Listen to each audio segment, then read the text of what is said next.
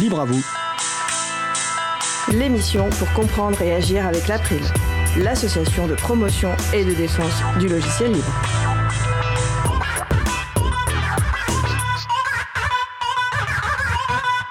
Bonjour à toutes, bonjour à tous. J'espère que vous avez passé de belles fêtes de fin d'année malgré le contexte sanitaire. Libre à vous est de retour sur la radio Cause Commune. Notre sujet principal porte aujourd'hui sur le thème Contribuer au libre, avec également au programme la chronique Que libérer d'autres que du logiciel avec Antanac, consacrée au thème L'écrasement des données sur les disques durs, et la chronique Les transcriptions qui redonnent le goût de la lecture de Mario Dil Morandi sous le thème Le numérique que nous voulons. Nous allons parler de tout cela l'émission du jour. Soyez les bienvenus pour cette nouvelle édition de Libre à vous, l'émission qui vous raconte les libertés informatiques, proposée par l'April, l'association de promotion et de défense du logiciel libre. Je suis Isabelle Lavani, coordinatrice vie associative et responsable projet à l'April. Le site web de l'émission est libreavou.org. Vous pouvez y trouver une page consacrée à l'émission du jour avec tous les liens et références utiles et également les moyens de nous contacter. N'hésitez pas à nous faire des retours ou nous poser toutes questions. Nous sommes mardi 11 janvier 2022, nous diffusons en direct, mais vous écoutez peut-être une rediffusion ou un podcast. À la réalisation de l'émission aujourd'hui, mon collègue Frédéric Couchet. Bonjour Fred. Bonjour Isa, c'est un plaisir de réaliser ma première émission pour toi et j'espère être à la hauteur. Bonne émission à toutes et tous. Je l'espère moi aussi, bien évidemment.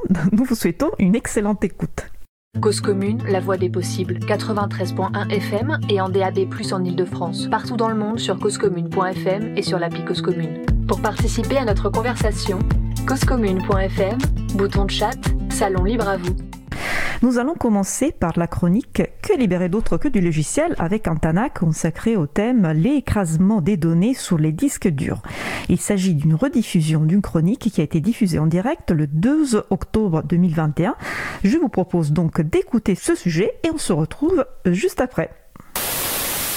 Que libérer d'autre que du logiciel La chronique d'Antanac. Isabelle Carrère et d'autres personnes actives de l'association Antanac se proposent de partager des situations très concrètes et ou des pensées mises en acte et en pratique au sein du collectif. Le recondissement, la baisse des déchets, l'entraide sur les logiciels libres, l'appropriation du numérique par toutes et tous. Le sujet du jour, l'écrasement des données sur les disques durs. Bonjour Isabelle. Bonjour Fred. Bonjour à tous et toutes. Vous écrasez des données, c'est ça? Ah bah alors justement, c'est un vrai problème, mais tu vois, je suis contente parce que ce qu'on vient d'entendre là avec tes, tes invités euh, précédents, euh, je suis sur la droite ligne. Je suis Bah, pas trop décalé puisque donc vous parliez de droit à la réparation. Et qui dit droit à la réparation dit aussi à l'intérieur, on devrait pouvoir parler de droit à la réutilisation. Et alors pourquoi on parle là de la question de l'écrasement des données et pourquoi on utilise ce terme? Euh, Bon, tout le monde euh, sait bien que quand on veut simplement euh, voilà, se, se débarrasser d'informations sur son disque, ça suffit pas tout à fait de le mettre à la corbeille et de vider la corbeille. Évidemment, les données restent là. Et en fait, on n'efface jamais un disque dur. On n'efface pas des données. La seule façon de faire quelque chose, enfin en fait, il y a quatre façons. Soit on écrase effectivement, et écraser des données, ça veut dire qu'on va réécrire sur tous les secteurs d'un disque dur. Euh, et on écrase avec des outils qui sont faits pour ça. Nous en avons certains, des outils libres, euh, mais qui n'ont absolument pas de certificat. C'est-à-dire que on fait des passes, plusieurs passes d'écriture de 1, 0, 0, 1 de manière aléatoire. La logique veut qu'on en fasse 3 à minima. 7 quand c'est vraiment des, choses un peu, un peu lourdes ou des données euh, archi confidentielles, etc. Mais euh, tout ceci sans certificat. Les autres façons de faire sont ce que nous voyons, c'est euh, des gens qui font de la destruction physique ou du déchiquetage. Donc là, ça veut dire qu'on détruit le matériel, on détruit les disques durs. Plusieurs entreprises nous proposent à Antanac de nous donner des ordinateurs, mais sans disque dur, parce qu'ils disent ah ben non non non, nous les données, on n'a pas le temps de s'en occuper, on veut pas vous les donner, donc on va détruire physiquement nos disques durs. Ce qui est pas génial pour la réutilisation, parce qu'après il faut en trouver d'autres, des disques durs à mettre dessus, et qui euh, donc pousse là aussi, euh, ça favorise la production, surproduction permanente de nouveaux matériels, l'extraction qu'il faut, etc. pour le faire. L'autre euh, façon de faire, c'est du formatage, mais là c'est pareil, le formatage, on sait qu'en fait on cache les données quand on formate, on ne les écrase pas vraiment. Ou bien il y a aussi un procédé de démagnétisation euh, qui demande un matériel un peu plus sophistiqué que nous n'avons pas en TANAC et qui en plus euh, fonctionne pour les disques durs mais pas pour les SSD qu'on commence à retrouver quand même de plus souvent dans les ordinateurs. Alors on va préciser que les SSD ce sont des disques durs des technologies récentes beaucoup plus rapides mais aussi beaucoup plus fragiles. Voilà, beaucoup plus fragiles, beaucoup plus petits et du coup la, la question elle est encore plus compliquée pour euh, cette question d'effacement des données. Donc du coup euh, on s'est posé, ça fait un petit moment qu'on se pose cette question-là, puisque euh, des entreprises à chaque fois nous demandent euh, d'effacer leurs données. Certaines entreprises nous donnent du matériel et font elles-mêmes le travail d'effacer, d'écraser, de purger, chacun dit avec les, termes qu'il a, les données que les disques durs contiennent. Et en fait, on s'est amusé plusieurs fois, nous, à faire un petit test avec des outils spécifiques. On a fait un test sur des disques durs qui nous étaient donnés pour être sûr que les gens avaient réellement fait le travail Eh bien en fait, très souvent, on retrouve des fichiers. C'est-à-dire que même des DSI dans des entreprises qui pensent avoir fait... Oui, les directions des systèmes d'information ou des services informatiques euh, pensent avoir fait le travail, bah, parfois c'est pas complet. Donc nous c'est pour ça qu'on le refait de toute façon, mais du coup on a regardé ça. Et par contre quand nous on utilise notre petit outil donc de Eraser Disk qu'on a dans la, dans la, la pochette, là, le, la boîte à outils UBCD, euh, on constate que ben, on a beau aller chercher, on n'arrive pas à retrouver les fichiers en question. Donc, donc ce qu'on fait est bien fait. Mais quand on a une entreprise qui nous dit ok très bien, euh, je vous fais confiance, ça marche, très bien, nous on établit un certificat, on garantit qu'on le fait et on le fait. Mais si une entreprise nous dit, moi j'ai besoin d'un certificat, j'ai besoin de quelque chose dans lequel vous me, voilà, vous m'apportez une preuve, une preuve euh, euh, voilà, matérielle ou en tout cas une preuve certifiante, ben là on n'a pas. Les seuls outils sur le marché entre guillemets qui donnent une certification de ce type-là sont des outils euh, privateurs, propriétaires, tels que Blanco par exemple, URCube qui fait aussi un, un partenariat avec Blanco. Et ceux-là, ben, on va pas les utiliser, ce ne sont pas des outils libres et en plus ils sont euh, hyper chers, c'est payant, donc tu payes à la fois une licence et après tu payes à chaque fois que tu passes un, un disque dur dans la machine, tu repayes quelque chose. Donc il n'en est pas question. Et donc, on est fort embêté. Et donc, ma chronique d'aujourd'hui, elle avait pour but à la fois de sensibiliser sur ce sujet-là et en même temps de faire une espèce d'appel. Parce que quand on a voulu se préoccuper de ce sujet-là, on s'est dit, bon, alors voyons, vers qui on pourrait se tourner et quelle serait la bonne façon de faire. Donc, on s'est dit, ben, euh, comme euh, les, produits en question, par définition, appartiennent à tout le monde, n'est-ce pas? Parce que c'est des communautés de libristes qui les ont mis en, qui les ont mis en place. Donc, comment pourrait-on faire pour que euh, tout le monde obtienne une certification? Qu'est-ce que ça, qu'est-ce que ça signifierait dans le monde du libre que d'obtenir une certification? On s'est aperçu qu'en fait, il y avait quand même des logiciels libres qui obtenaient des, des certificats, en tout cas de, de, résultats ou de sécurité ou de choses comme ça. On s'est dit, on va s'adresser à l'ANSI. L'Agence nationale de sécurité agence... du voilà, voilà j'allais le dire, j'avais prévu de le dire, parce que je savais. Agence nationale de la sécurité des systèmes d'information. Et donc on s'est dit, bah, on, va leur, on va leur poser la question, tout bêtement. On est, on est des citoyens, des citoyennes, on va poser la question. Et donc en novembre, on écrit un petit, un petit courriel à l'ANSI. Bonjour, petite association du 18e arrondissement de Paris. Nous menons entre autres des activités de reconditionnement de matériel informatique pour soutenir solidairement la réappropriation numérique et contribuer à la baisse des D3E via la réutilisation. On leur explique notre affaire, on est confronté à cette question de l'effacement des données, et donc en fait voilà ce qu'on fait, on les écrase, mais on n'a pas de certificat. Qu'est-ce que qu'est-ce que vous en pensez? On vient vers vous, qu'est-ce que vous en pensez? Que Quelle est votre position sur le sujet? On n'a rien trouvé sur le site, parce qu'on a vraiment essayé de trôner partout dans leur site qui est assez complet, il y a énormément de choses, mais rien sur la question de l'écrasement des données. Et donc on voulait avoir des informations.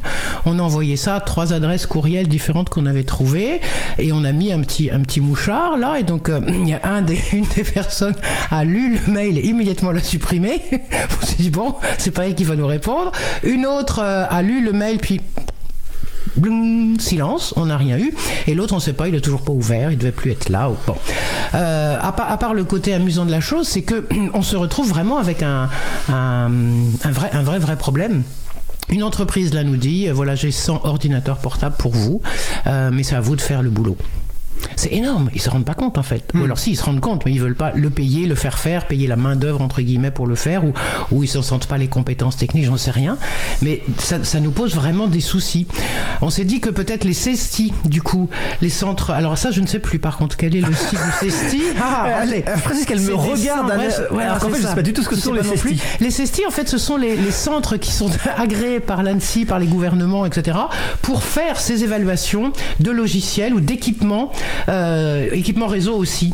Par exemple, on a une, une structure comme Opida ou une autre qui s'appelle Amosis. Enfin bref, on a les, les CESTI, c'est des centres qui font ça, qui font en fait les évaluations, Je qui sont censés être. Tu l'as? Centre d'évaluation de la sécurité des technologies de l'information. Voilà. Donc on s'est dit peut-être vers eux, on peut euh, aller voir et leur dire, bah voilà, comment est-ce qu'on pourrait faire? Est-ce que ça existe? Quelle serait la, quelle serait la procédure? Est-ce qu'il y aurait une, une, une façon de le faire? Donc aujourd'hui, ma chronique, en fait, elle a pour but d'appeler là, les, les auditorices, euh, les, membres de l'April, de la foule que sais-je, enfin tous les gens qui sont autour de ces sujets-là et qui pourraient être intéressés pour nous aider à monter, je ne sais pas, un groupe de travail, à faire quelque chose là-dessus pour arriver à un résultat. Euh, on, doit là aussi, à mon avis, saisir, les pouvoirs publics sur ce genre de choses parce que on ne peut pas parler de réemploi, de réutilisation si on continue à euh, laisser les entreprises scratcher complètement leur disque dur sans avoir de, de, de possibilité de les réutiliser correctement correctement voilà, c'est un appel. Bah écoute, c'est un appel qui est lancé. J'espère que des auditrices ou auditeurs euh, pourront y répondre. Nous, peut-être à notre petit niveau, ce que je peux te proposer, c'est de nous transférer ton courriel qu'on va envoyer au directeur de l'ANSI, vu que le directeur de l'ANSI est venu dans l'émission, donc on a son adresse et puis euh, c'est quelqu'un de tout à fait sympathique qui sera peut-être le réorienter euh, en interne. Par contre, je ne mettrai pas de mouchard pour savoir si euh, le directeur de l'ANSI a, a- a- a lu le courriel. Et effectivement, la- la- les, les- les- les gens qui n'ont jamais fait de, donc, d'écrasement de données peuvent peut-être penser que c'est très très facile, mais en fait c'est très long parce que, enfin, en fonction des outils qu'on utilise, ça peut être très long. Notamment, il peut y avoir plusieurs phases et donc euh, ça demande de la ressource humaine aussi. euh. Alors, ça demande de la ressource humaine pour lancer le processus. Après, c'est un, un- voilà, ça, ça tourne tout seul. C'est long. Pourquoi? Bah, Parce que selon que ton disque dur il a 160 gigas ou 1 Tera, bah oui, ça peut durer plusieurs heures. Et donc, du coup, quand on a 100, c'est quand même tout un, toute une affaire. Quoi. Il faut avoir une table énorme avec euh, plein de. Tu lances toutes tes petites clés UBCD sur Ouais. tous tes portables, c'est très long. Et mais ça, à la limite, on veut bien le faire. C'est pas la question. C'est que donc, si, si derrière l'entreprise dit et je veux avoir la Un preuve que, en plus, ouais. bah qu'est-ce que je fais? D'accord. Bah écoute, appel lancé, transmets-moi le courriel, je l'enverrai au, directeur bien, de l'ANSI sans garantie de, de résultat, mais au moins j'enverrai le courriel. Donc c'était la chronique d'Antanac par Isabelle Carrère sur l'écrasement des données sur les disques durs. Eh bien, bonne fin de journée Isabelle et au mois prochain. Merci beaucoup. Voilà de retour euh, en direct après cette euh, première euh, chronique. Pour la précision, euh, Fred a euh, vraiment envoyé euh, le courriel à, l'ANSI comme euh, promis, mais je crois que euh, on n'a toujours pas eu de réponse, c'est ça Fred? Je te confirme, j'ai envoyé un courriel à Guillaume Poupard, mais je n'ai pas eu de réponse. On fera une petite relance en ce début d'année 2022. Très bonne idée. Euh, nous allons maintenant faire une pause musicale. Après la pause musicale, nous aborderons notre sujet principal qui aujourd'hui est consacré au thème Contribuer au libre. Donc pour la première pause musicale, nous allons écouter une chanson hommage à Aaron Svars, qui était militant des libertés informatiques et de la culture libre, convaincu que l'accès à la connaissance est un moyen d'émancipation et de justice. Il s'est suicidé le 11 janvier 2013 à l'âge de 26 ans. Dans l'émission 49 en janvier 2020 de Libre à vous, nous avions consacré une note de lecture du livre de Fleur Vasseur, Ce qu'il reste de nos rêves, consacré à Aaron Svars, que vous pouvez retrouver sur libreavou.org slash 49. Nous allons donc écouter une chanson hommage à Aaron Svars. D'ailleurs, vous, vous écoutez déjà les premières notes, qui datent de 2016. Elle s'appelle Aaron et c'est par Simon J. Giraud. On se retrouve juste après, Giraudot, pardon. On se retrouve juste après. Belle journée à l'écoute de cause commune, la voix des possibles. Au déjeuner, aux camarades, tombés, perdus. Cause commune 93.1 Ce jour où la grande machine a broyé par toi nous a vaincus. Vautrés dans notre beau confort, on croyait à une guerre sans mort. Croyait-on même à une guerre, notre contestation tranquille et le réveil est amer et plus rien n'est paisible quand on assassine les génies qui rayonnent et glorifient les vendeurs de téléphones. Aaron, Aaron, pour ce que l'on donne. Combien de frères qu'on emprisonne Combien de luttes qu'on abandonne Aaron, les sanguinaires de guerre sont mis à terre. C'est qu'ils souffrent mais qu'on est fier. 26 printemps, combien d'hiver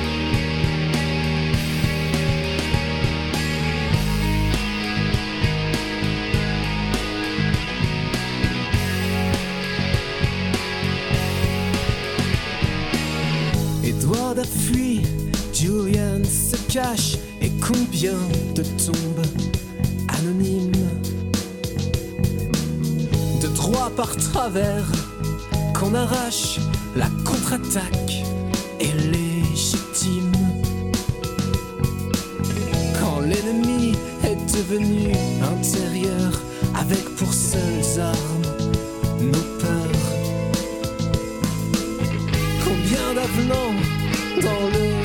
Pour quelle excuse on marche au pas. Des biens communs aux fausses communes Tu paies le prix fort de la thune. Et s'ils sont vainqueurs Pas de médaille, pas de légion d'honneur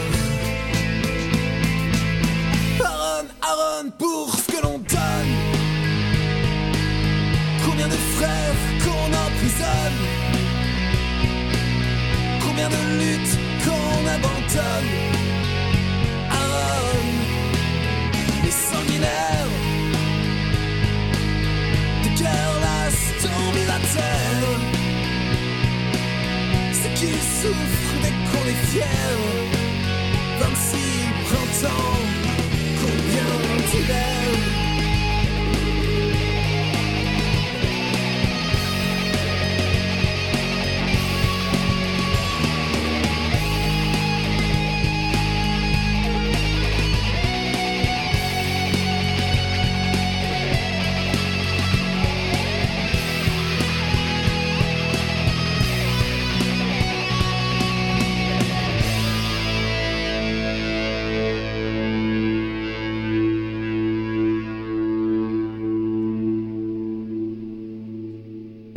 venons d'écouter une chanson hommage à Aaron Sfars qui date de 2016, donc Aaron par Simon J. Giraudot, disponible sous licence libre Creative Commons CC BY et ça, toi 2.0 qui permet la réutilisation, la modification, la diffusion, le partage de cette musique pour toute utilisation, y compris commerciale, à condition de créditer l'artiste, d'indiquer la licence et d'indiquer si des modifications ont été effectuées.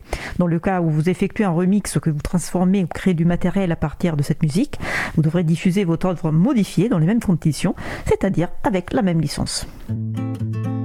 Retrouvez toutes les musiques diffusées au cours des émissions sur causecommune.fm et sur april.org. Libre à vous, libre à vous, libre à vous. L'émission de l'April sur les libertés informatiques. Chaque mardi, de 15h30 à 17h sur Radio Cause Commune, puis en podcast. Passons maintenant au sujet suivant. Nous allons poursuivre par notre sujet principal qui aujourd'hui est consacré au thème Contribuer au libre avec nos personnes invitées Maïtani Lenoir alias Maïwan, membre de Framasoft pour les Contrib Ateliers et le livre quotidien de Contribule. N'hésitez pas à participer à notre conversation sur le salon web dédié à l'émission sur le site causecommune.fm, bouton de chat. Bonjour euh, Maïwan, bonjour euh, le livre quotidien ou Elena Q. Ah, super, on, on, je vous entendre tous les deux, c'est déjà, déjà une bonne nouvelle. Donc merci d'avoir, euh, de, d'avoir, de participer à l'émission d'aujourd'hui pour euh, parler de ce thème qui nous tient euh, beaucoup à cœur. D'ailleurs, notre, notre émission est une émission de, d'information sur les libertés informatiques, mais qui a envie aussi de donner euh, des idées, des moyens euh, d'action pour les personnes qui nous écoutent. Et donc contribuer au livre, c'est un thème qui, qui matche très bien avec, avec euh, le but de notre émission. Donc pour commencer, je vous propose une question assez classique. hein. Je vous propose de faire une courte présentation personnelle et d'indiquer aussi quel est le, rôle dans chacune des initiatives dans, dans laquelle vous participez. Euh, Maïwan, tu veux commencer peut-être? Oui, c'est parti. Alors, euh, bonjour à toutes et à tous. Donc, comme tu l'as dit, ben, moi, c'est Maïtane ou Maïwan, selon si on parle de mon pseudo ou de mon, de mon prénom. Et euh, je suis designer dans la vie, donc ça veut dire que je parle avec les utilisateurs de logiciels et puis j'aide à en concevoir.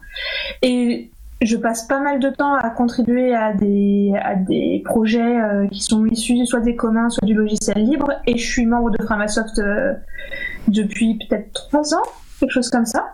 Et donc, parmi plusieurs choses que je fais à Framasoft, eh ben, j'ai participé à des contrib ateliers. Donc, j'ai participé un peu à un contrib atelier à Lyon. Et ensuite, j'ai commencé à en lancer à Toulouse, puis à Dinan parce que j'ai déménagé au passage. Donc, euh, j'ai emmené les contrib ateliers avec moi. Merci pour cette euh, première présentation. Donc, euh, on, a bien compris que tu as participé à des contributeurs, mais tu les as même euh, lancés. On verra plus en détail tout à l'heure. LLAQ, ou le, le, livre au quotidien, je, peux, je pourrais t'appeler de deux façons au cours de l'émission, je sais, pour prévenir nos auditeurs auditrices. je te laisse la parole pour une courte présentation. Allez, alors euh, bonjour, moi c'est euh, LAQ ou le livre quotidien. Je contribue, je fais principalement du développement back-end. Donc le back-end c'est tout ce que l'utilisateur ne voit pas. Et euh, je, partage mes connaissances sur l'informatique et le, et le, logiciel libre sur mon blog et mes réseaux sociaux. Et je sais pas trop quoi dire, mais j'ai découvert le logiciel libre il y a quelques années quand un ami m'a m'a pour la première fois offert un ordinateur sous Linux alors que j'étais jusque-là assez réfractaire à, Linux. C'est une belle entrée en jeu. Hein. on, reçoit un ordinateur sous Linux, c'est pas mal, c'est pas mal pour commencer.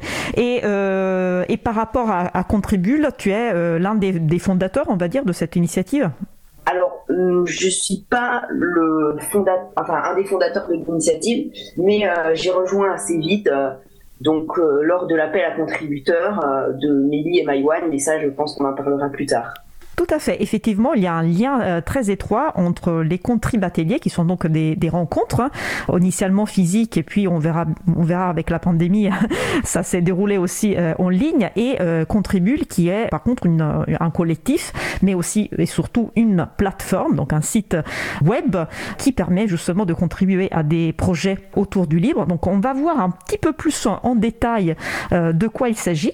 Donc Maïwan, je te redonne la parole pour présenter cette fois euh, brièvement, et après on pourra creuser davantage, euh, qu'est-ce que sont les contribateliers de, depuis euh, combien de temps ça existe et comment l'initiative est née?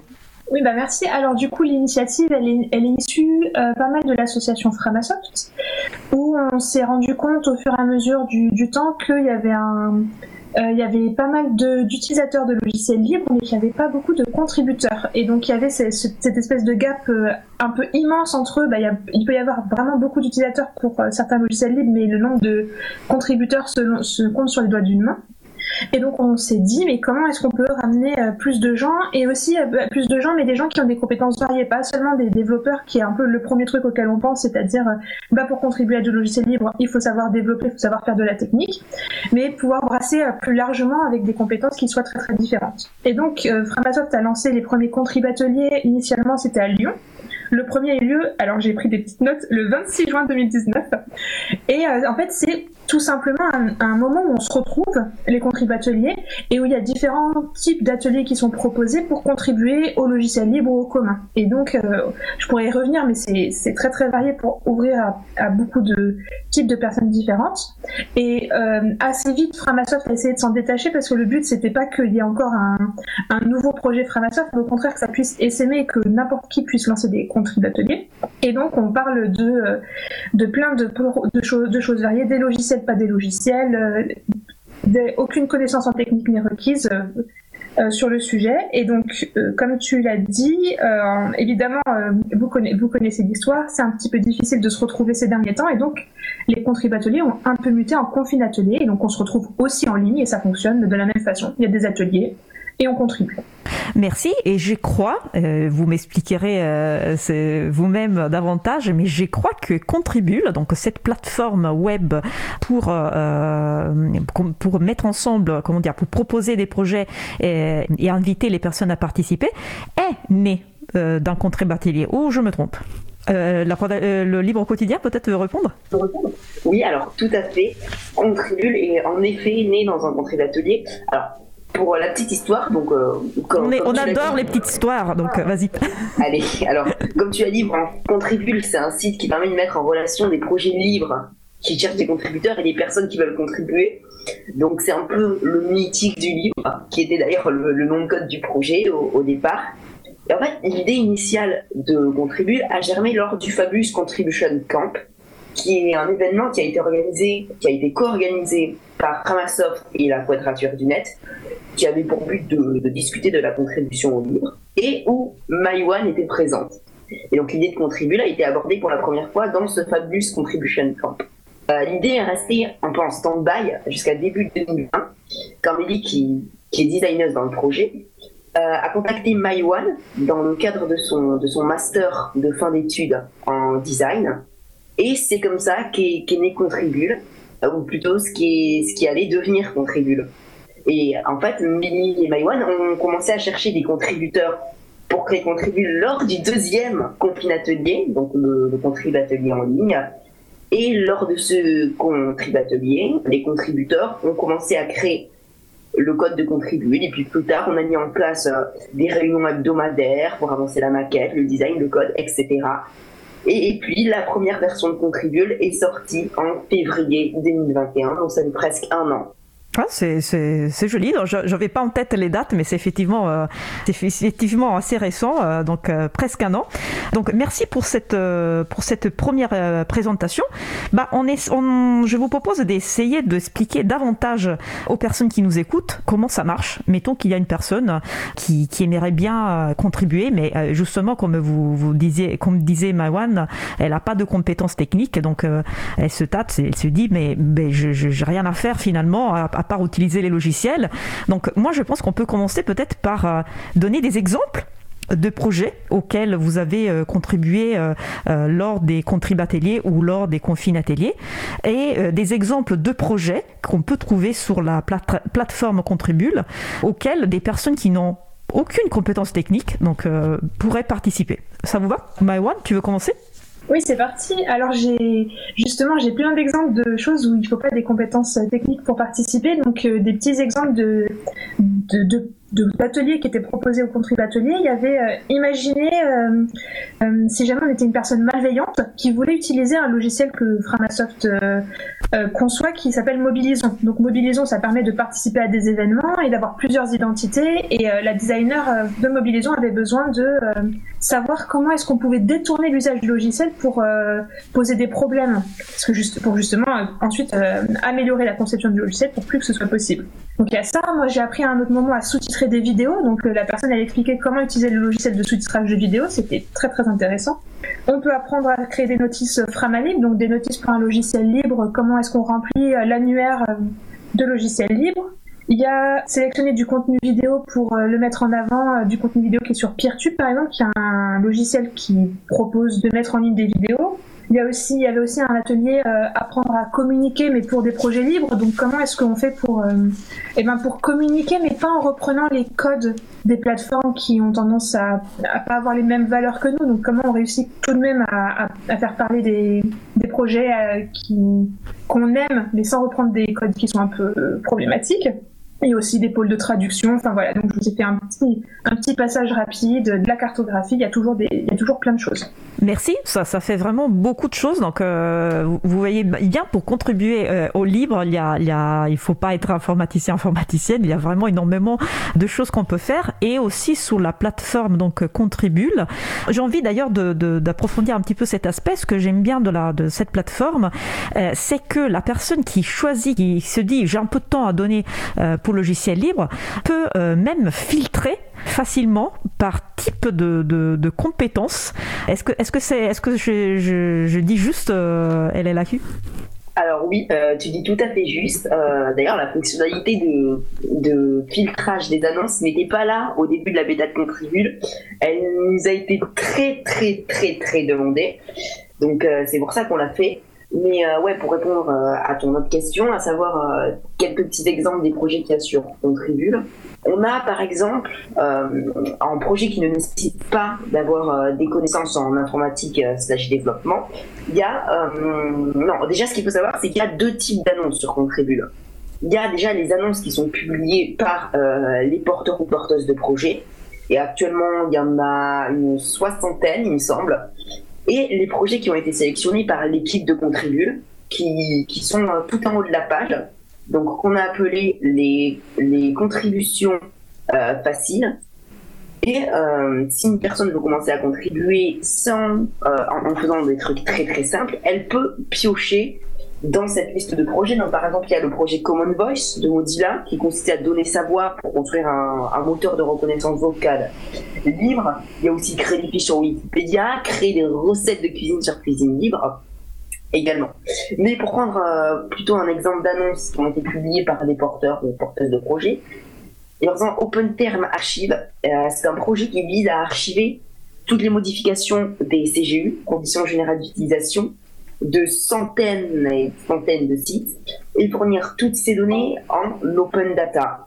Et par exemple, Flux aussi, qui est une plateforme en, en ligne qui veut simplifier et apaiser la veille numérique. Je, je crois que MyOne travaille dessus aussi. Tu peux répéter, s'il te plaît, le nom, le nom de ce deuxième projet dont tu euh, Flux. Flux. Voilà, ça s'appelle Flux. Voilà, c'est un outil, euh, une plateforme web qui est sur le coup payante, mais qui est libre et qui, qui veut euh, simplifier un peu la veille numérique. Si, voilà, parce que tu pourras l'expliquer mieux que moi, mais effectivement, les flux RSS, pas tout le monde euh, connaît forcément ce que c'est, et ça permet effectivement de, faire de la, de la veille sur certaines pages, euh, sur certains sites, certains sites qui nous intéressent. Et je crois que j'avais zioté un petit peu dans, dans, dans, dans l'annonce, dans, cette annonce en particulier. Et en fait, la, la, personne qui, qui, produit, qui développe ce logiciel, bah, demande juste de, de le tester finalement. Donc c'est quelque chose de très, de très simple que n'importe qui peut, peut faire. Et pour revenir à Common Voice, bah c'est alors là pour le coup, si vous avez vraiment peu de temps et que vous avez envie de porter votre pierre à, un logiciel libre, alors il n'y a, a, rien de plus rapide. Hein. Euh, vous allez sur euh, donc sur la, vous pouvez aller, vous pouvez y accéder depuis la, la plateforme contribule.org. C'est le tout premier projet qui est mis en exergue tout en haut. Donc les ceux dont tu parlais, les contributions faciles entre guillemets. Et là, vous pouvez effectivement, par exemple, tout simplement écouter des phrases citées, lues par des personnes comme vous, euh, et vous pouvez euh, effectivement dire si euh, la lecture, le niveau de lecture est satisfaisant ou pas, et donc aider une, une intelligence artificielle libre à reconnaître si quelque chose est lu correctement. Donc ça, c'est une d'aide, mais ça, ça, ça, prend vraiment une minute, et vous pouvez vous-même prononcer des phrases, et ce sont à ce, à ce moment-là d'autres personnes euh, que, évalueront votre, votre lecture. Alors c'est marrant parce que tu parles de contribution facile. En fait, je me disais, ah, c'est pas mal de mettre en exergue quelques projets comme ça. Et euh, j'ai remarqué aussi que ce sont des projets euh, pour, pour ceux qui concernent, par exemple, la cuisine libre, Wikimedia, Wikipédia et, la cartographie. Ce sont des, des, des projets aussi euh, pérennes. C'est-à-dire que on, on, pense, on envisage, on espère que ça, que, que ça, ça durera, euh, ça durera pour toujours. Euh, donc, merci pour ces pour ces premiers euh, exemples, euh, j'ai envie de demander à, à Maïwan, qui pour qui organiser un contrib atelier Parce que tu, nous, avais dit que tu avais participé d'abord et qu'après tu les as lancés.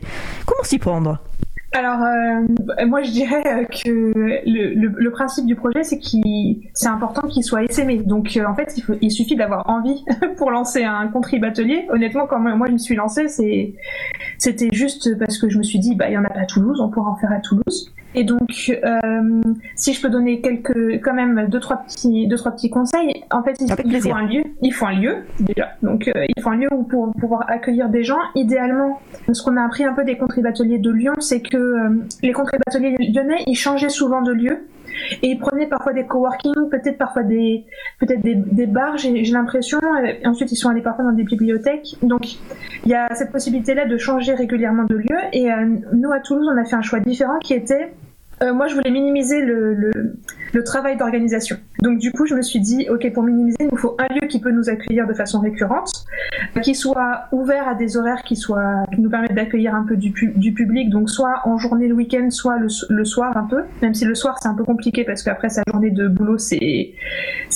Euh, ça m'est arrivé de participer à des contributeurs, c'est un peu, un peu fatigant après sa, sa journée.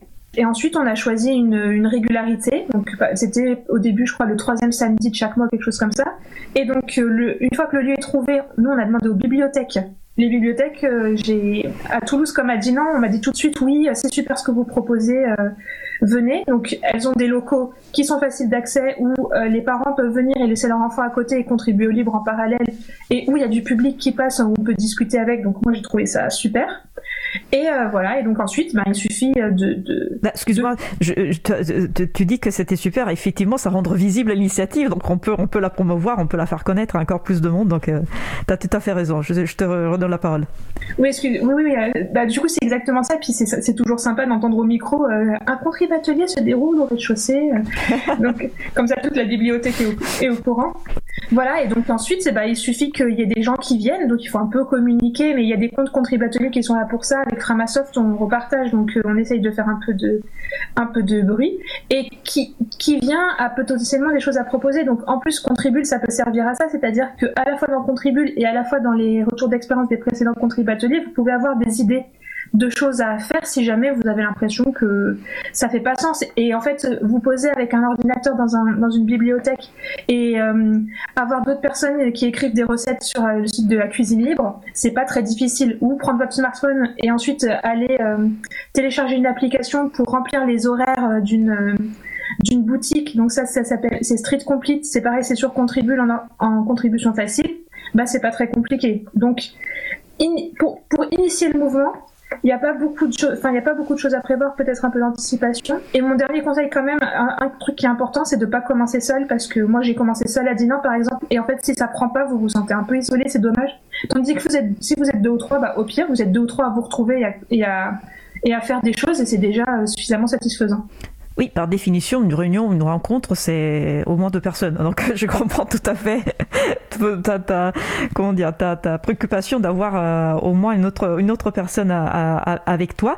Eh bah, toutes ces astuces que tu es en train de, euh, de lister, qui sont très utiles, euh, bien évidemment, il faut trouver un lieu, comme tu disais, et ça peut aider effectivement l'organisation d'avoir toujours le même lieu et, le, et le, le, même jour dans le, dans, dans, le mois ou dans la semaine. toutes ces astuces, je disais, vous les avez astucieuses listé dans un document qui s'appelle Kit euh, Contribatelier et qui est disponible sur, euh, donc, sur le site de, de contribatelier.org. Et euh, si vous avez envie de vous lancer vous aussi dans l'organisation de Contribatelier, bah, je, je, vous recommande vraiment d'aller voir ce, ce kit où d'ailleurs vous trouvez aussi une partie qui concerne l'accueil de nouvelles personnes. C'est quelque chose qui est, qui est, qui est très important euh, pour, euh, pour moi, pour tout projet, euh, pas que pour moi, mais pour tout projet, parce qu'en fait, si la personne est bien accueillie, si elle se sent bien, normalement elle reviendra. donc c'est, quelque chose de, de, fondamental. Il faut qu'elle se sente bien, à l'aise tout de suite. Et je crois qu'il y avait aussi quelques suggestions justement concernant, concernant l'accueil de nouvelles personnes. C'est ça, Maïwan? Alors, euh, je j'ai pas en tête la totalité du kit, mais effectivement, merci d'en avoir parlé parce que je me suis dit, oh là là, j'ai oublié le kit, les pauvres copains qui l'ont réalisé, hein. c'est pas, c'est pas sympa. Mais effectivement, il y a une dimension euh, d'accueil euh, très très forte, que ce soit des personnes qui qui arrivent et qui disent ah, je sais je sais pas quoi je sais pas quoi faire. Vous savez de toute façon vous en aurez toujours. Je sais pas quoi faire et puis vous savez moi l'informatique je suis pas très forte et tout. Donc il faut accompagner les gens il faut il faut avoir une posture euh, une posture d'ouverture assez forte. Sinon c'est vrai que le contributeur c'est un peu ça le principe. Donc euh, ça ça fait pas trop sens si jamais il y a pas ça. Mais en, en, vrai ça se fait assez enfin ça se fait assez naturellement pour peu que puisque les gens viennent vers vous et qu'ils sont intéressés par ce que vous proposez après, le dialogue, il y a toujours quelqu'un qui a une petite anecdote et c'est parti et on, intègre les personnes euh, comme ça. Euh, merci, merci pour, euh, pour ces informations complémentaires. Je redonne la parole à Le Libre Quotidien, elle a la pour savoir un petit peu comment euh, les projets, si, j'ai un projet, par exemple, autour du libre, que ce soit logiciel ou culture libre, euh, comment je fais pour le soumettre sur la plateforme? Est-ce qu'il y a une modération, par exemple Les projets sont soumis à validation avant publication? Alors, euh, non, les projets ne sont pas soumis à, validation a priori. on, a eu une longue réflexion autour de ça pendant nos, nos appels hebdomadaires. Et on, a décidé de ne pas le faire, déjà parce qu'on n'aura pas des disponibilités éternelles, et que donc ça aurait créé un, contretemps avant la publication de l'annonce. Mais euh, néanmoins, on a des, outils de modération très très efficaces. À chaque fois qu'une annonce est publiée, on reçoit un message sur un canal spécial de modération. Et donc, si on voit qu'il y a un, gros souci sur l'annonce, on peut la supprimer, hein, la modérer euh, dans un délai très très court. Très bien. Effectivement, ça peut être aussi une modération, euh, bah, c'est encore mieux, une modération en posteriori. Est-ce que j'ai une question Est-ce qu'il y a le projet Contribule parmi les projets se Contribule? C'est-à-dire, je veux contribuer, par exemple, en donnant mes compétences pour maintenir le site, recevoir les messages, les notifications et donc faire éventuellement la modération. Je ne vais pas regarder, mais je me pose la question. Alors, non, il n'y a, pas de projet contribu dans les annonces. Par contre, euh, si tu regardes dans les projets faciles à j'ai mis un petit easter egg euh, contribule pour trouver d'autres cartes euh, comme celle-ci en fait. Ah d'accord, donc c'est tout en haut.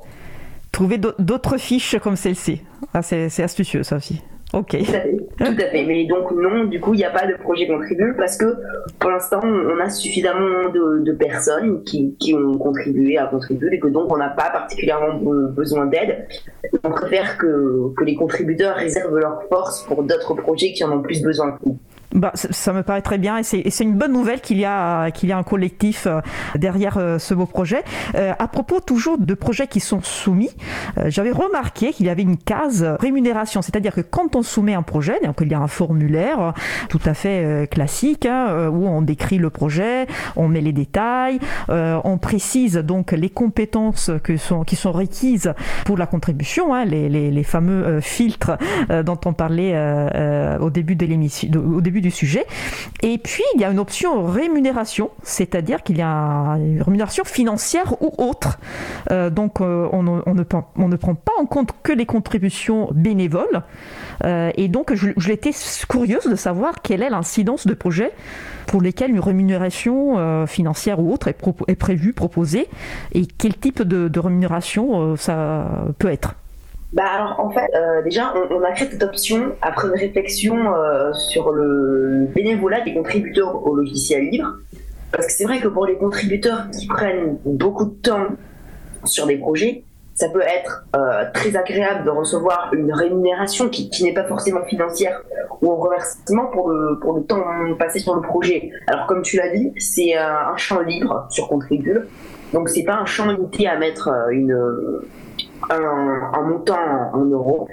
Donc, euh, le, porteur, euh, le porteur ou la porteuse de projet peut proposer de l'argent ou d'autres choses, par exemple euh, des crêpes, c'est bon les crêpes, mmh, pas mal. ou alors des, des, contreparties sur, sur le service proposé si c'est un service si c'est un service en ligne.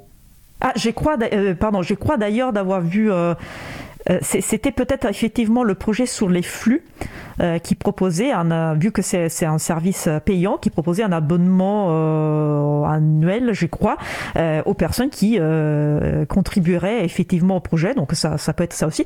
Et c'est comme vous voyez, en fait, la, la plateforme Contribule est, est, encore relativement jeune, donc elle est en train de se constituer. Il y a des idées, il y a, il y a les filtres, par exemple, qui ont été demandés, ils ont été développés. Donc elle est en train de se construire. Et elle peut encore évoluer, mais on parlera de, de cela plus tard je préfère euh, pour l'instant faire une, courte euh, pause euh, musicale.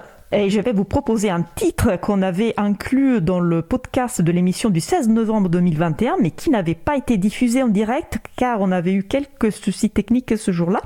Je suis donc ravie de vous proposer ce titre en direct aujourd'hui. Donc, nous allons écouter Whatever Comes My Way par le groupe Vienna Dito et on se retrouve juste après. Belle journée à l'écoute de Cause Commune, la voix des possibles. Cause Commune 93.1 waiting on. And market traders pack away their way The hours spin been and gone. I listen for your footfall on the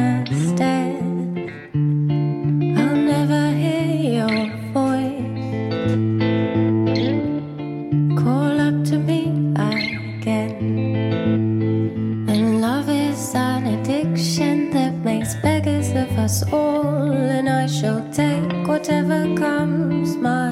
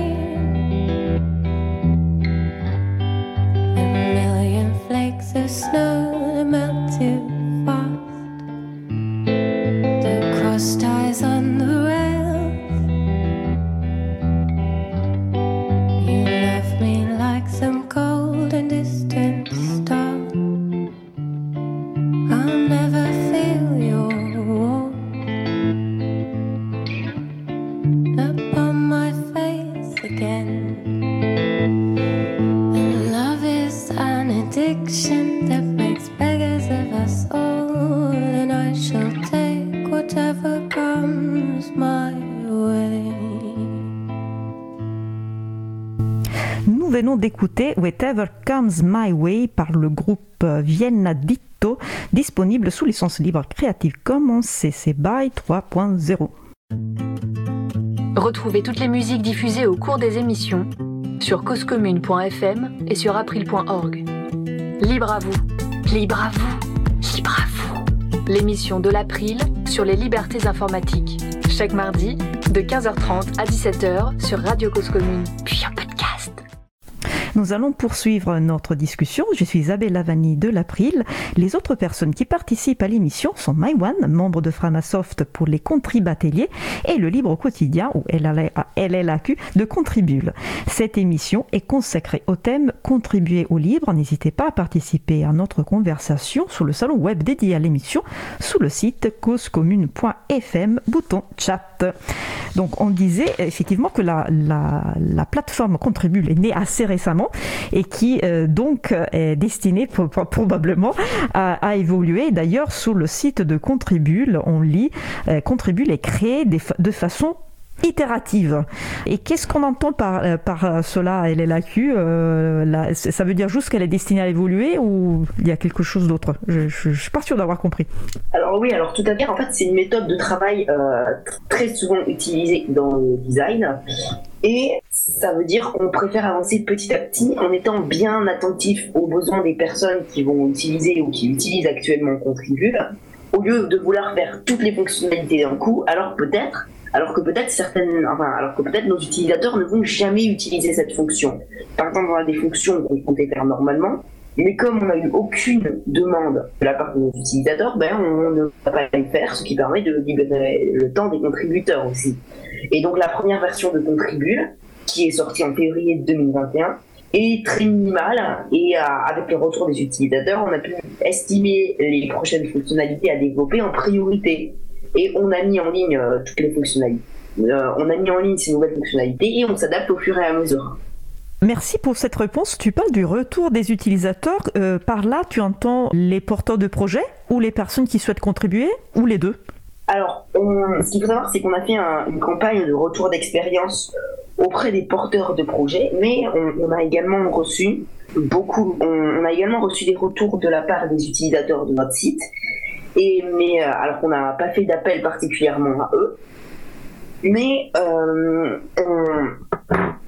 mais ouais, ça nous paraissait euh, très important de faire un, retour d'expérience de la part de, nos porteurs de projets. Et euh, pour l'instant, on a une personne qui nous a dit que, qu'elle avait trouvé un contributeur à, grâce à Contribule. Donc déjà, on en est très fiers. Et aussi, on a reçu quelques mails qui nous demandaient de supprimer des annonces, car il y a eu des contributions, mais on n'a pas eu plus d'informations. On ne sait pas si le projet a été annulé, si la personne a trouvé une alternative, s'il a été contacté par une personne en dehors de Contribule, etc. Et on, également, on ne sait pas quelles contributions se sont réalisées parce qu'on n'a pas eu de retour. Donc les retours manquent, mais on va relancer un, un appel à témoignages dans les mois, dans les semaines ou mois qui viennent. Très bien, j'allais justement te demander quelles étaient les, prochaines étapes. Euh, donc je vais euh, redonner la parole à Maïwan parce qu'on on, parlait du fait qu'on avance à, à, petits pas. Il vaut mieux écouter les besoins des, personnes plutôt que dépenser des énergies dans des fonctionnalités que personne n'utilise. Et euh, tout projet donc est destiné à, évoluer, à s'adapter aux situations. Et c'était le cas aussi pour les ateliers. On en a parlé euh, tout à l'heure. Les, les ateliers au temps du Covid, ça s'appelle les confine atelier. Et je voulais savoir, c'est se, se, rencontrer à distance, ça, ça marche, hein, ça, peut ça peut marcher très bien, mais euh, voilà, ça peut aussi euh, déstabiliser certaines personnes, ça peut euh, pas donner envie à d'autres personnes qui peut-être participaient aussi parce que pour, pour elles, les rencontres physiques étaient importantes. Et du coup, peut-être qu'elles sont moins intéressées à l'aspect de se, de se voir à distance. Je voulais savoir un petit peu comment, comment ça s'est passé, comment ça se passe, comment ça se passera, vu que je sais que tu as probablement envie de lancer euh, d'autres euh, contribateliers ou confinateliers. Euh, voilà, quelques, quelques mots sur cette expérience à distance. Oui, alors du coup, bah, on a effectivement les contribateliers au moment où on a dû passer à distance parce qu'il y avait le premier confinement, se sont transformés, ont muté en confinateliers parce qu'il faut bien voir que les contribateliers, l'envie principale, c'est de se retrouver entre gens qui partagent les mêmes valeurs pour pour contribuer à un monde meilleur, si je, si je simplifie. Et donc, une des choses qui sont difficiles avec les confinements successifs, c'est quand même qu'on est pas mal isolé et que se retrouver, c'est difficile parce que même si euh, on n'est plus confiné, les regroupements, c'est compliqué, c'est soumis à conditions. Donc, il y a eu euh, ce mouvement de dire bon bah si jamais se retrouver physiquement c'est difficile, on peut se retrouver en ligne. Ça, évidemment, ça change beaucoup de choses et en même temps, ça, permet, ça permet quand même des choses différentes. Par exemple, ça permet à des personnes de, de coins de la France où il y aura sans doute pas de contributions qui vont être organisés de pouvoir participer aussi un petit peu. Voilà, donc le premier a eu lieu en, j'ai des petites notes, 25 avril 2020. Il y a euh, à peu près 80 personnes qui ont participé, donc ça fait quand même euh, du monde en plein, plein d'ateliers, d'ateliers différents. On n'était pas tous 80 sur euh, une discussion, une seule discussion. Et il y en a eu plusieurs. Et il y a le cinquième qui est annoncé d'ailleurs. Le cinquième va avoir lieu le 20 février. Euh, donc euh, venez, venez nombreux et nombreuses participer. Et donc la façon dont ça se passe souvent, c'est qu'on donne le lien d'un channel, euh, enfin d'un channel, d'un salon d'accueil où les personnes peuvent se, se connecter. Souvent, on parle qu'en audio, on n'a pas besoin du tout de mettre la caméra. Et depuis ce, ce salon d'accueil, et eh ben ensuite, il y a des personnes qui vous disent, qui vous font la liste de ce qui existe et vous permettent de vous, vous dispatcher dans ce qui vous intéresse le plus. Voilà, donc c'est en général comme ça que ça se passe. De 14h à 17h, souvent, je suis, je suis pas sûre qu'on ait encore euh, sorti les horaires du prochain, mais ça va sans doute euh, se passer comme ça. Tu, euh, voilà. tu, peux rappeler le jour de la semaine, s'il te plaît? Je suis pas sûre. D'accord. Bon, on, va, on, va, on, va, on va vérifier tout de suite. Tu me disais c'est l'après-midi, donc c'est peut-être probablement week-end. Oui, c'est le week-end et c'est le dimanche, merci, euh, le libre quotidien. ah, super. Donc dimanche 20 février, euh, venez, venez nombreux et il faut surveiller un peu les réseaux sociaux pour voir, euh, pour avoir le nom du salon pour, pour que vous puissiez nous rejoindre. C'était justement ma prochaine question. comment j'ai fait pour, pour suivre l'actualité des contribateliers D'autant plus que maintenant, comme tu disais, maintenant qu'ils sont faits aussi à distance, même si je suis pas de Lyon, de Toulouse, où on en avait fréquemment, je peux quand même participer à distance. Donc, comment je fais pour, pour savoir où les trouver et pour avoir l'actualité sur les contribateliers Alors, il y a le site contribatelier.org qu'on met à jour avec les prochaines dates de contribatelier. Il y, a, et il y a aussi des comptes sur les réseaux sociaux, Twitter et Mastodon. Et donc, il y a un, compte général euh, Contribatelier. Et ensuite, si vous êtes dans une ville où il y a de façon récurrente des contribateliers, il y a un compte spécifique. Je vous laisse, je vous laisse trouver celui qui vous conviendra le mieux. Merci. Tu disais que le, il y a eu jusqu'à 80 personnes lors d'un confinement atelier, ça me paraît énorme, vraiment, euh, euh, c'est une belle réussite. Et bien évidemment, les personnes, comme tu disais, se dispatchaient sous les différents ateliers. Donc, euh, je vois un point positif, c'est un autre point positif, c'est-à-dire qu'on arrive à, regrouper encore plus de monde. Parce que je ne vois pas trop comment regrouper 80 personnes lors d'un atelier physique, par exemple, dans une bibliothèque. Donc, ça aussi, c'est un point à souligner.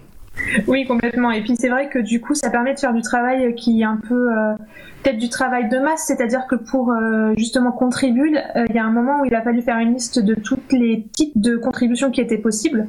Et là, d'avoir pas mal de monde, ça permettait de brasser des, une grande variété de profils. Et donc, des gens avaient des idées plutôt sur l'aspect rédactionnel, d'autres plus sur l'aspect design, d'autres plus sur l'aspect du code, de la traduction. Donc, euh, là, le nombre faisait l'intérêt. Et parfois, en contrib atelier, donc en physique, et eh ben, euh, c'est plus simple de faire du, euh, de dire du one-to-one. Enfin, bref, de discuter directement avec une personne. Par exemple, on a fait un contrib atelier à Quimper euh, cette année, mais aussi il y a en 2019, il me semble, où euh, lors d'entrée libre. Et puis là, par exemple, il y a quelqu'un qui est venu. Qui entrée libre, c'est une manifestation euh, qui a lieu à Quimper et qui a, et qui a déjà eu lieu deux, trois fois, je crois. Il y a déjà eu plusieurs éditions.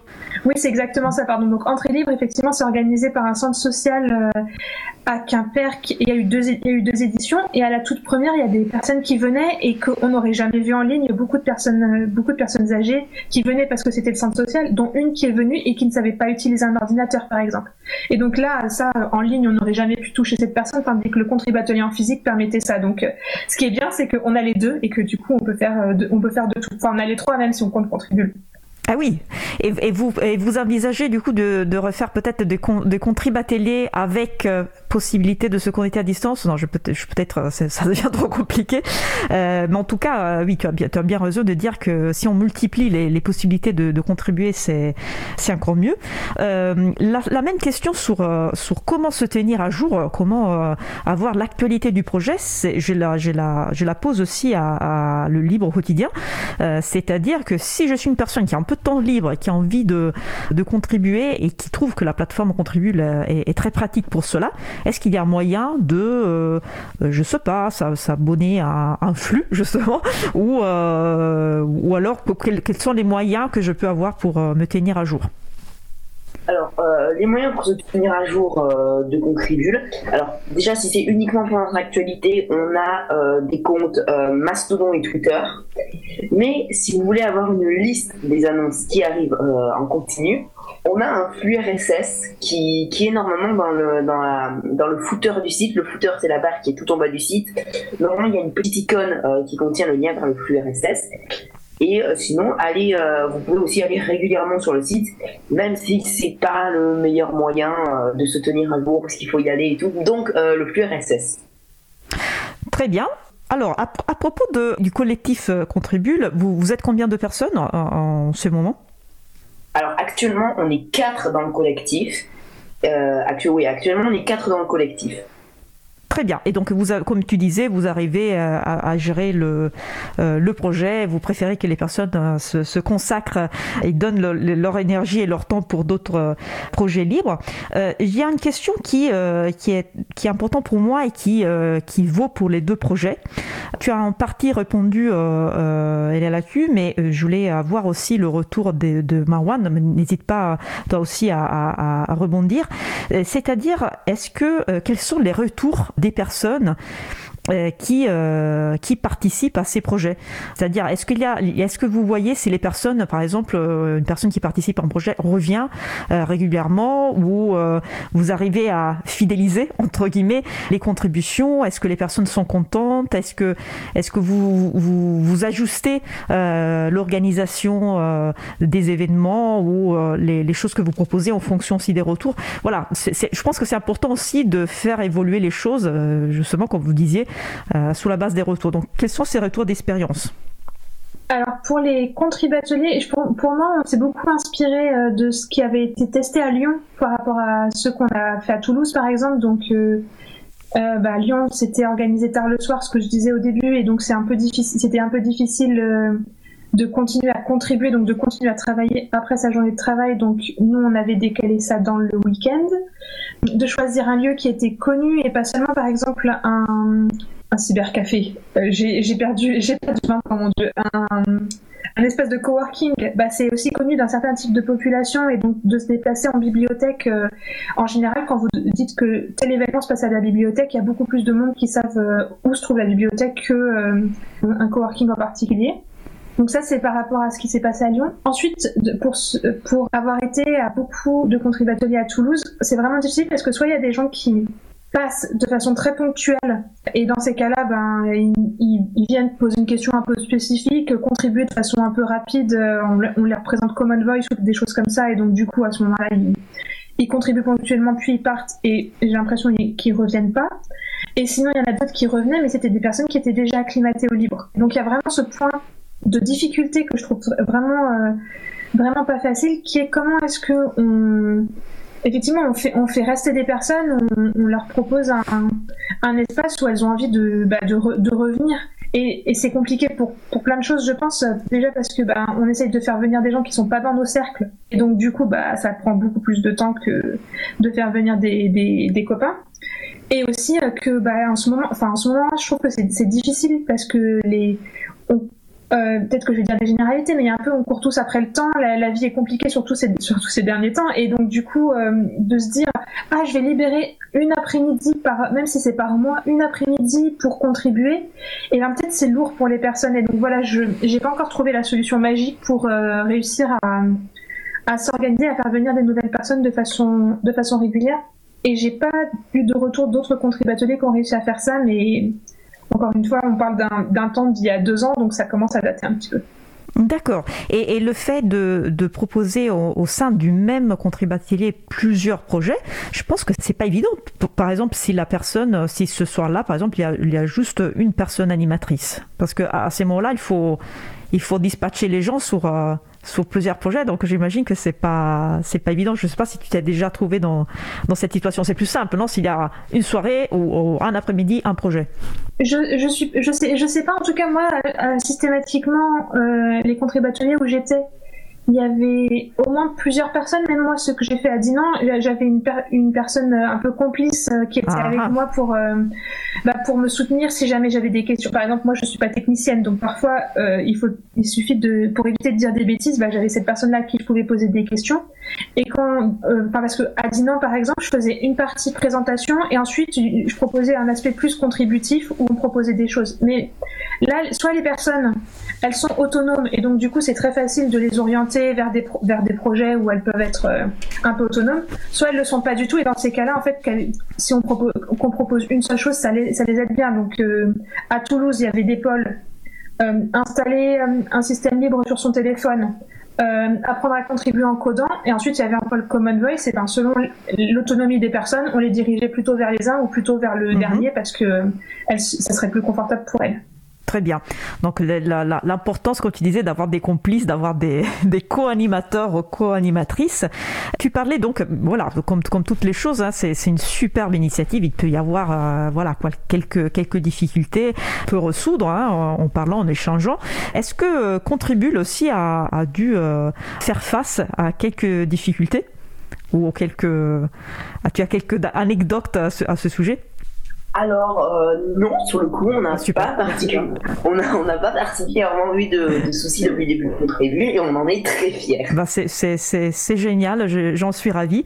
Pour euh, Contribatelier, initialement, le, euh, l'objectif c'était de faire avancer plutôt des, des projets Framasoft, hein, parce que disons que les personnes initialement venaient de, de, de là, mais euh, tu me confirmes, Maïwan, que ça peut être euh, n'importe quel projet.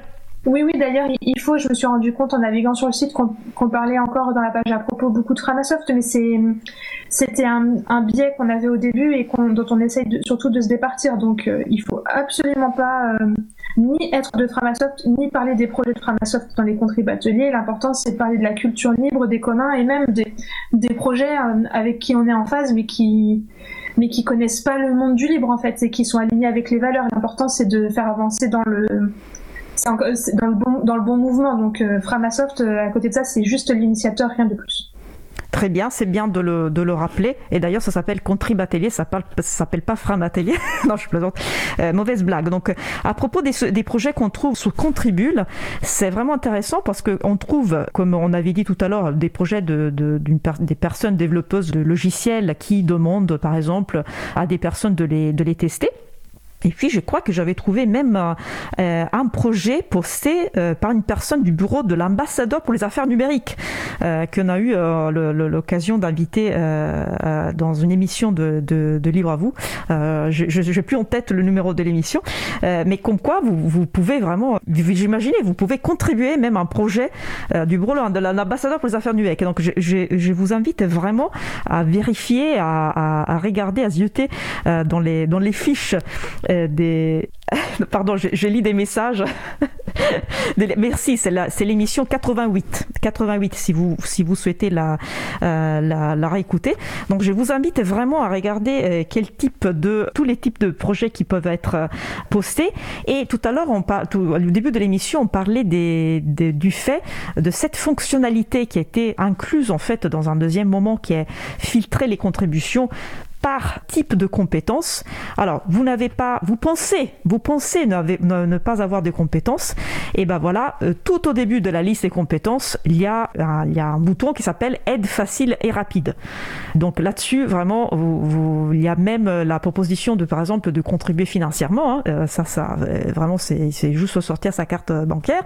Et après, vous avez, par exemple, amélioration du contenu audiovisuel, audiovisuel, je vais le dire, design, développement différents types de développement, graphisme, rédaction, création de contenu, relations humaines, communication, comme tu, tu le rappelais tout à l'heure, Mawan, et euh, aussi la traduction et euh, je vous rappelle que aussi à, à, à l'April, il y a, j'en profite euh, pour dire, pour rappeler qu'à l'April, il y a énormément de groupes de travail. La plupart de ces groupes sont ouverts à tout le monde, donc il ne faut pas être forcément membre euh, de la de l'April pour participer. Au contraire, on essaie d'être le plus ouvert possible. Et euh, là aussi, il y a plein de moyens de contribuer. Vous pouvez échanger, par exemple, sur euh, les, les relations entre logiciel libre et le monde associatif. Vous pouvez participer. On, on est à la transcription euh, des, euh, des conférences ou des émissions de, de, Libre à vous. Donc il y a vraiment énormément euh, de choses qu'on peut faire. Donc le, temps passe vite et il, y a, il y a une question à laquelle nous tenons à, la, à la fin de, notre échange, à la fin de nos échanges, c'est-à-dire de demander aux personnes invitées quelles sont les idées, les, idées plus importantes, un message qu'elles souhaitent faire passer ou les idées plus importantes qu'il faut retenir d'un échange donc je vous laisse la parole, je laisse euh, commencer euh, le livre quotidien cette fois. Qu'est-ce, quel est le message que tu veux, euh, que tu souhaites faire passer? En moins de deux minutes, s'il te plaît. Allez, on va y aller. Alors en fait, je voulais, je voulais dire que bah, en fait, contribuer au livre, ça paraît assez compliqué et il y a peu d'initiatives pour faciliter ça. Mais promis, le, monde du livre essaye de s'améliorer sur ça. Vous êtes légitime. Ne croyez pas que vous n'êtes pas légitime pour, contribuer à un projet. Il y aura toujours un, type de contribution que vous pourrez faire. Vos connaissances, euh, euh, vos connaissances peuvent toujours aider un projet. Et voilà, c'est tout ce que je veux dire. On peut pas avancer correctement si on n'a pas ensemble. Merci. Et Maïwan, Oui, alors euh, passer après ça, c'est pas facile, mais du coup, euh, dans la même dans la même veine, euh, il y a ce, cette chose en ce moment de pas rester seul et que soit les contributeurs, que soit contribule, c'est de passer du temps, c'est possible ensemble, mais en tout cas à construire un monde meilleur, un monde qui nous correspond mieux et qui partage les mêmes valeurs que que nous, donc que ce soit celle du logiciel libre, que ce soit de faire de la, comme tu disais, de la transcription pour que ce soit accessible à plus de personnes, euh, et donc de faire de faire ensemble, de construire de construire ensemble pour aller un peu plus loin et de prendre soin les uns des autres. C'est à ça aussi que c'est ça les contributeurs, c'est de se retrouver pour prendre soin. Donc, euh, peu importe la façon dont vous le faites, l'important c'est de, l'important c'est d'y aller ensemble. Tu, avais peur de ne pas réussir à faire une conclusion après la belle conclusion de Le Libre Quotidien. Je te rassure, c'était une très très très belle conclusion. Merci beaucoup à, tous les deux d'avoir participé euh, à cette émission. Je vous souhaite une très belle journée et bonne continuation avec, euh, avec vos projets. Merci beaucoup. Merci. Merci à toi. Nous allons maintenant faire une pause musicale. Donc après la pause musicale, nous entendrons la chronique de Mario Dil Morandi consacrée au thème le numérique que nous voulons. Et pour cette troisième pause musicale, nous allons écouter Night par euh, Cloud Kicker. On se retrouve juste après. Belle journée à l'écoute de Cause Commune, la voix des possibles.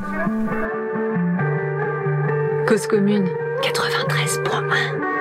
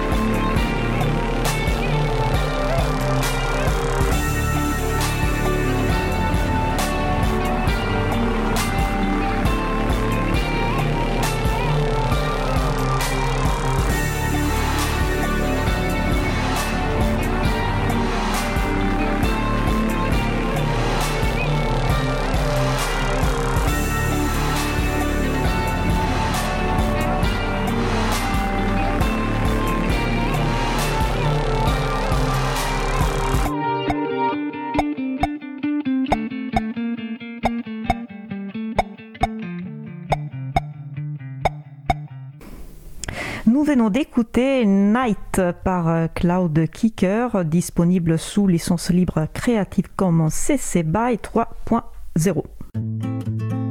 Retrouvez toutes les musiques diffusées au cours des émissions sur causecommune.fm et sur april.org.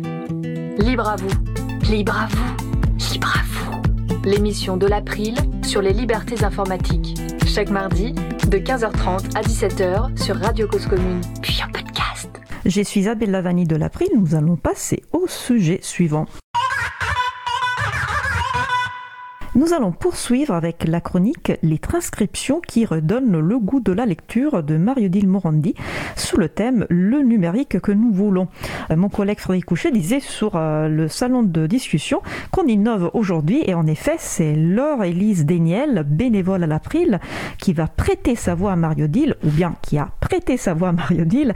Nous écoutons en fait euh, un sujet qui a été pré-enregistré et on se retrouve juste après.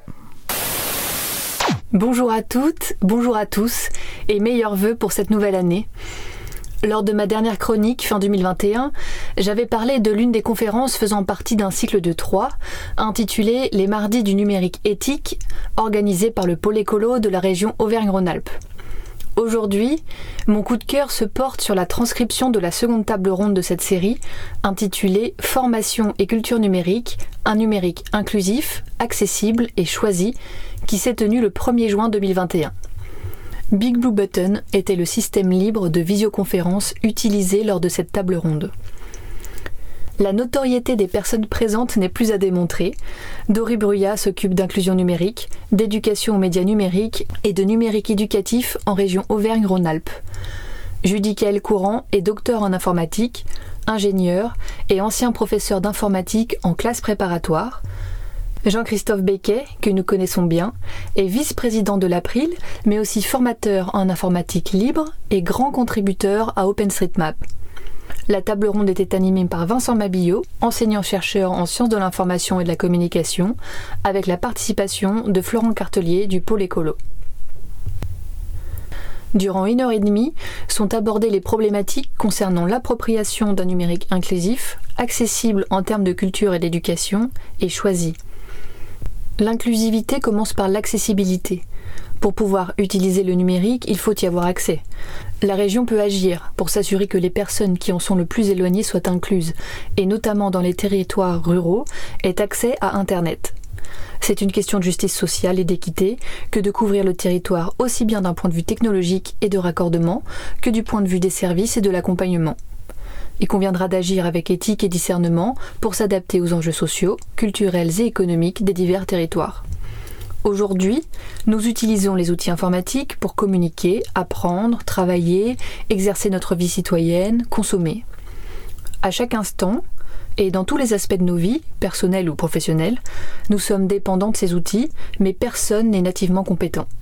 Nous avons tous besoin d'être formés et plusieurs acteurs interviennent. L'école, lieu de sensibilisation, d'apprentissage, des usages éclairés d'un numérique non contraint, la formation professionnelle qui doit permettre d'améliorer la manière de communiquer, d'interagir, de s'afficher en public, mais aussi de monter en compétences et d'acquérir une maîtrise de l'outil plutôt que le subir. Et enfin l'éducation populaire, avec tous les acteurs de la médiation numérique ainsi que les réseaux associatifs qui accompagnent ces usages.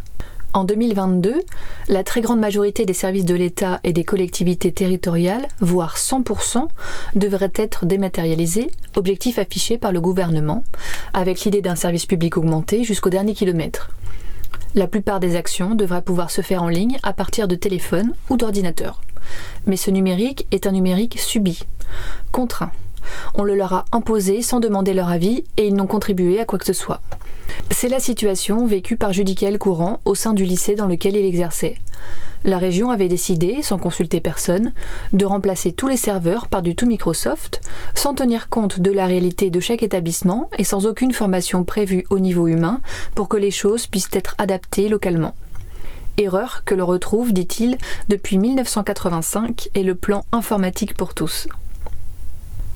Comprendre les concepts est extrêmement important car des choix sont faits au moment du développement de ces outils. La question de l'éducation au numérique est une question d'émancipation, avec l'idée qu'on va pouvoir s'autonomiser, se saisir des choses et les changer, agir sur son environnement. Comprendre et maîtriser son outil informatique, c'est ce que permet le logiciel libre. Il offre à chacun, en fonction de là d'où il part, de son appétence, un moyen fabuleux pour comprendre comment fonctionne un logiciel et comment fonctionne un ordinateur. Le logiciel libre permet d'aller au-delà des compétences instrumentales, manipulatoires, afin de développer ses propres compétences stratégiques. Jean-Christophe Becquet nous rappelle que les logiciels sont du savoir, que les quatre libertés accordées à chacun par le logiciel libre et les licences libres sont des outils juridiques pensés pour permettre l'accès à ce savoir. Historiquement, le numérique était plutôt un projet collectif. La philosophie du logiciel libre permet l'accès à tous, le partage des savoirs et leur amélioration collaborative. Construire collectivement et enrichir un ensemble et le partager. Les ressources numériques sont non rivales. Ce sont des communs et la licence libre est une sorte de contrat social que se donnent les contributeurs pour travailler sur un même projet. Les contributions sont partagées sous licence libre et chacun bénéficie en retour de nouveaux savoirs, de nouvelles ressources ajoutées par tous les autres. On pense à Wikipédia, OpenStreetMap, mais aussi à ce qu'on appelle les communs pédagogiques. Doré Bruyat pointe les usages problématiques du point de vue de l'impact écologique, comme le stockage des données, le streaming et la gestion des matériaux rares. Mais le numérique permet d'éviter des déplacements. Les usages collectifs se passent plutôt en ligne. Les réseaux sociaux permettent des mobilisations citoyennes, des prises de conscience, avec émergence de formes politiques qui, au départ, n'avaient pas d'audience dans les principaux médias. Il s'agit d'un changement sociétal. 17% de la population est en difficulté face au numérique. Que fait-on pour ces 13 millions de Français qui ont besoin de pouvoir, évidemment, accéder à leurs droits? La médiation numérique permettra à chacun et chacune de devenir un citoyen numérique, d'utiliser les technologies de manière active comme un levier d'expression ou de participation citoyenne comprendre permettra d'agir politiquement, de réagir, de faire des choix de société reposant sur des bases décidées collectivement. En contribuant, on peut adopter un modèle de valeur, choisir la philosophie qui permettra de construire une culture numérique bâtie sur du lien et non sur la captation de profits par quelques multinationales. D'où l'importance du choix d'un numérique libre. L'April défend la priorité au logiciel libre, d'abord dans l'éducation. Le numérique subi commence souvent à l'école, et si on enseigne l'informatique avec des logiciels non libres, on prescrit à des futurs consommateurs des outils non maîtrisés et non maîtrisables. Mais aussi dans l'administration et dans tous les aspects de la vie publique, parce que c'est le seul moyen qu'on a de maîtriser son informatique et de devenir autonome et libre sur le long terme. Jean-Christophe Becquet insiste sur la gestion des données ouvertes, de l'open data. Avoir à disposition des données publiques librement réutilisables constitue un formidable objet pédagogique qui permet d'appréhender des outils divers comme les tableurs, les logiciels de base de données, de visualisation, des données géographiques dont les citoyens peuvent s'emparer dans un esprit d'entraide, d'ouverture et de bienveillance. Cela devient aussi un lieu de rencontre et de mutualisation de toutes ces compétences pour participer à un projet commun, librement partagé et réutilisable dont les retombées sont illimitées. Une culture numérique libre et choisie permet de mettre en commun des capacités, de développer de nouvelles solutions et les faire évoluer en libre. Avec la mise à disposition de services numériques basés sur des outils libres, dans le respect des données, chacun et chacune profite de tous les avantages du libre en développant son autonomie et en préservant sa liberté. J'ai vraiment trouvé toutes les interventions de cette table ronde d'une très grande richesse, dont cette chronique d'une dizaine de minutes n'en est que le pâle reflet, et j'invite les auditeurs et les auditrices qui ne pas encore fait à lire la transcription, sinon à la relire, et pourquoi pas, en ce début d'année, à participer à notre groupe Transcription, en s'intéressant par exemple à la troisième table ronde de cette série qui n'a pas encore été transcrite. Donc euh, merci à la fois à Mario Din Morandi euh, pour la rédaction de cette chronique et euh, à Laurelise pour la, lecture. D'ailleurs, le texte a été enregistré, vous aurez remarqué, avec une formulation à la première personne. Donc c'est pour ça que je disais que Laurelise prête la voix à Mario Dill. Vous trouvez ça bien ou vous préférez peut-être que le texte soit la troisième personne? Ça, c'est typiquement une contribution que vous pouvez faire pour notre émission. N'hésitez pas à à, nous écrire à contact.libravou.org ou à, écrire sur notre salon de web chat pour euh, nous dire ce que vous en pensez. Nous approchons de la fin de l'émission et donc aujourd'hui nous n'avons pas d'annonce particulière à faire, mais je vous rappelle que vous pouvez consulter le site de l'agenda du libre à agendadulibre.org pour trouver des événements en lien avec les logiciels libres ou la culture libre près de chez vous. Notre émission se termine. Je remercie les personnes qui ont participé à l'émission.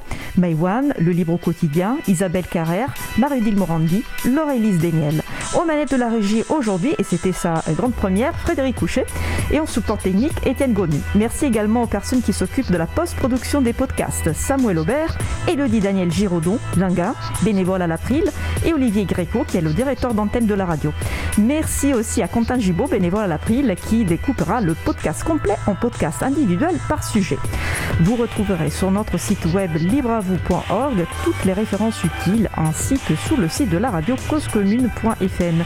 N'hésitez pas à nous faire des retours pour indiquer ce qui vous a plu mais aussi des points d'amélioration. Vous pouvez également nous poser toutes questions et nous y répondrons directement au lors d'une prochaine émission. Toutes vos remarques et questions sont les bienvenues à l'adresse contact.libreavou.org. Nous vous remercions d'avoir écouté l'émission. Si vous avez aimé cette émission, n'hésitez pas à en parler le plus possible autour de vous et à faire connaître également la radio cause commune, la voix des possibles. La prochaine émission aura lieu en direct mardi 18 janvier 2022 à 15h30. Notre sujet principal portera sur la politique logiciel libre de la ville des Chirolles. Nous vous souhaitons de passer une très belle fin de journée et on se retrouve en direct mardi 18 janvier. D'ici là, portez-vous bien.